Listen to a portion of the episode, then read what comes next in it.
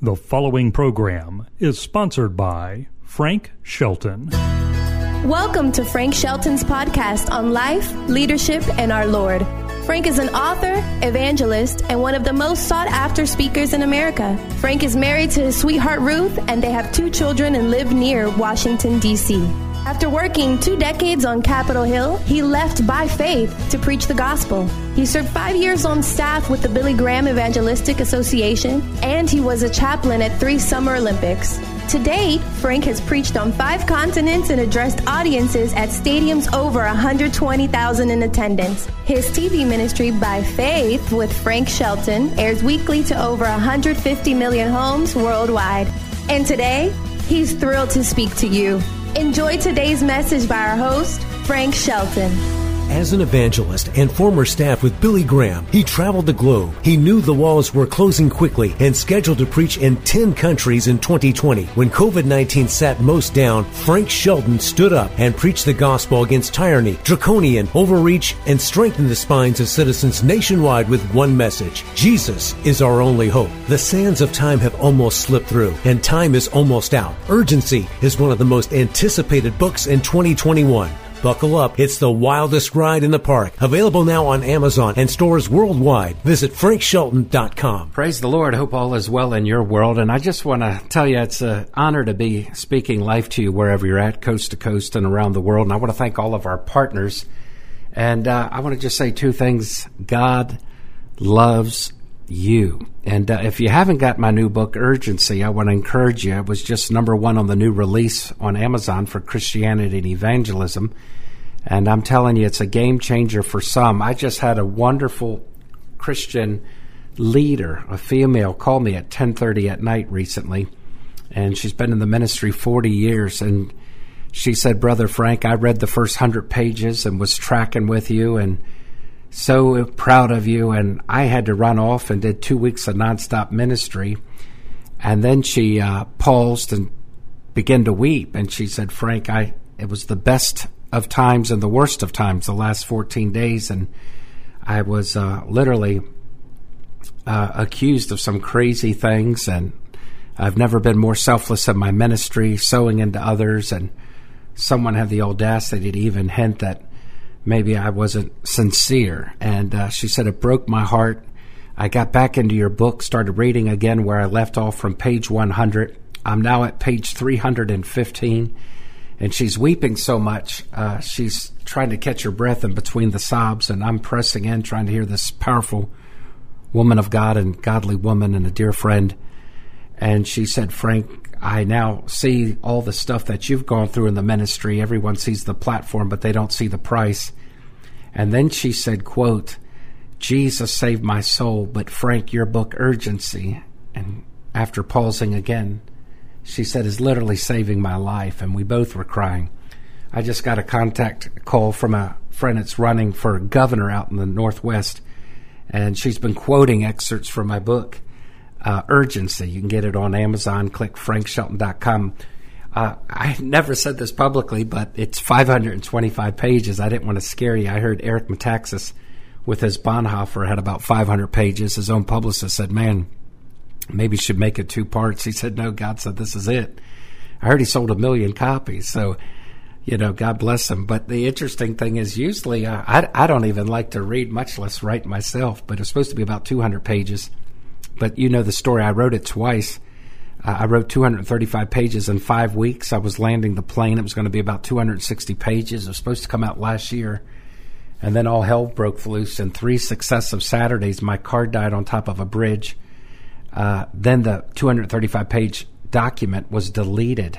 Microsoft Edge deleted the file. Uh, that will preach. And then the third Saturday, I got bit by a snake. Then I got rear ended caused $7,500 damage to my wife's SUV. It was one thing after another. I went through hell to deliver heaven, but when it finally came out, it was 500 pages. One lady said, I'm disappointed. Uh, you know, it's 525 pages. I'm on 500, and I quite honestly don't want it to end. So, guys, I'm telling you, you got to grab your copy. I've had three churches of three states, of three different denominations. Their pastors told me they have bought multiple books and they're doing a small group study as a church reading my book Urgency. And I'm telling you, I believe that we're late in the game. Um, you know, this has been wild, and we're seeing revelations in real time. And uh, one of the chapters called uh, Plandemic or Pandemic, Deep State or Deep Sleep. And uh, we talk about Occupy until He comes, standing for Jesus. Uh, and we also talk about my life, the last five years as an evangelist, going after souls. And I really believe those who were going after souls before the pandemic are the ones you probably should tune in in the middle of one. Go to frankshelton.com and uh, click on the TV radio listings. And um, we're humbled that you're tuning in today. You can see where we're at on television and radio. The Lord made it clear last March. He said, Frank, you're in my army, but I need you in the Air Force. And the Lord told me to take back the airwaves. And I'm going to ask, and I do it unapologetically. Uh, you know, if you would like to help sow into this ministry, I mean, not everybody's reaching 300 million homes, all to the glory of God. But you know, one day we could all be banned off Facebook, Twitter, social media, and the word of God doesn't come back void. And I want to ask, maybe even if you're a small business owner or single mother or just a concerned parent, maybe you're a pastor or a deacon, you got a missions fund. Why don't you just consider uh, maybe just taking up a, an offering. And uh, we're nonprofit 501c3. It's Frank Shelton Global. You can go online, give by PayPal or check. But help us reach the world with the word. Not everybody on the radio is preaching the gospel. Not everyone's going to deliver you the truth. And not everyone gives an invitation to come to Christ. I mean, we are in an urgent hour. We're in turbulent times. I have good news. The born again Christians win. But you know, the first two thirds of God's name is go. The first two letters of gospel is go. And the first two letters of good news is go. We have a green light for the gospel to get going. And now, saints, is not the time to sit in the stands or the sidelines and play it safe. You know, we unpacked a lot, and um, a lot of my friends, you know, wherever you are on the vaccine, but I want to encourage you. Um, whatever way you decide, just keep pressing into God. But I've had a lot of dear friends call me recently asking for prayer to see if I'd help write a religious exemption letter. Um, we are in a unique time, and there's going to be a time soon. You're going to have to decide are you willing to lose a job? Are you willing to lose a pension? Are you lo- willing to lose uh, benefits? Are you willing to maybe one day lose a house? And, you know, the Bible says one day we'd have to stand. Jesus said, having done all, stand. Jesus said, when I return, will I find faith on the earth? He even said that even the elect, if possible, could be deceived. And I just want to encourage you to pray like never before, to sing his praises like never before, listen to good preaching like never before. And when you press in to him, the problems will begin to subside. You know, I think of Paul and Silas saw a woman who was demonically possessed. And the interesting thing is, Paul and Silas were on their way to church. And to be quite frank with you, because my mom didn't name me Mark, we can be so busy playing church that we fail to be the church. You know, a lot of us are good at speaking Christianese. And, uh, you know, but the fact is, going to church should never be an excuse for not truly living on mission. And uh, they, one was a preacher, one was going to do the praising, one was Billy Graham, and the other was George Beverly Shea. One was going to do the speaking, one was going to do the singing, and they were the tag team, and they were the dynamic duo, and they were anointed ambassadors of the Almighty. Paul and Silas say Wednesday night we're going to prayer meeting. And they were on their way to church. And that's a good thing. But if we're not careful, we can be so busy preaching to the choir that we've accidentally turned our back on the lost. And there was a woman that they saw in their peripheral vision. And she wasn't going to church. They were going to church. And they probably thought, what would Jesus do? Well, he would leave 99 to go after one. And Paul pivoted. And instead of going to church, they became the church. She wasn't going to church, So they brought church to her. I'll never forget one time I had Meadowlark Lemon, the Harlem Globetrotter, in the car with me. He became a dear friend. Uh, we preached in about eight states together. Uh, he wrote an endorsement for my second book, and I had the honor to write an endorsement for his last book. Um, and he said, Frank, you know, I had the honor to play at Madison Square Garden countless times, and we saw husbands and wives take their little kids, and children sat on their dad's knee, and for some, it was the greatest memories of their childhood. And he said, most people could never play at Madison Square Garden, and not everyone got to go to Madison Square Garden. But I'll never forget, he said, when I retired, I started my own Meadowlark Lemon and the Harlem All Stars. And he goes, instead of them trying to come to the garden, we brought the garden to them. And we went to small town USA all over the country and uh, brought some of that to them. And I've done my best. I, I've actually got to help lead my friend who's the chaplain of the New York Knicks of Madison Square Garden for 25 years, Pastor John Love. Uh, he had me close in prayer at the last team chapel right before the pandemic. Um, but I've had the honor to minister at Madison Square Garden, but I've also been able to preach revival at country churches all over America. And Paul and Silas went up to this woman, and she was demonically possessed. She was a, a sister of Satan, and she needed to be saved by the Savior. She was going to hell, and they were agents of heaven. And when they paused and pivoted and pointed the way, she got free, but they got incarcerated. They got guilt after they gave her grace.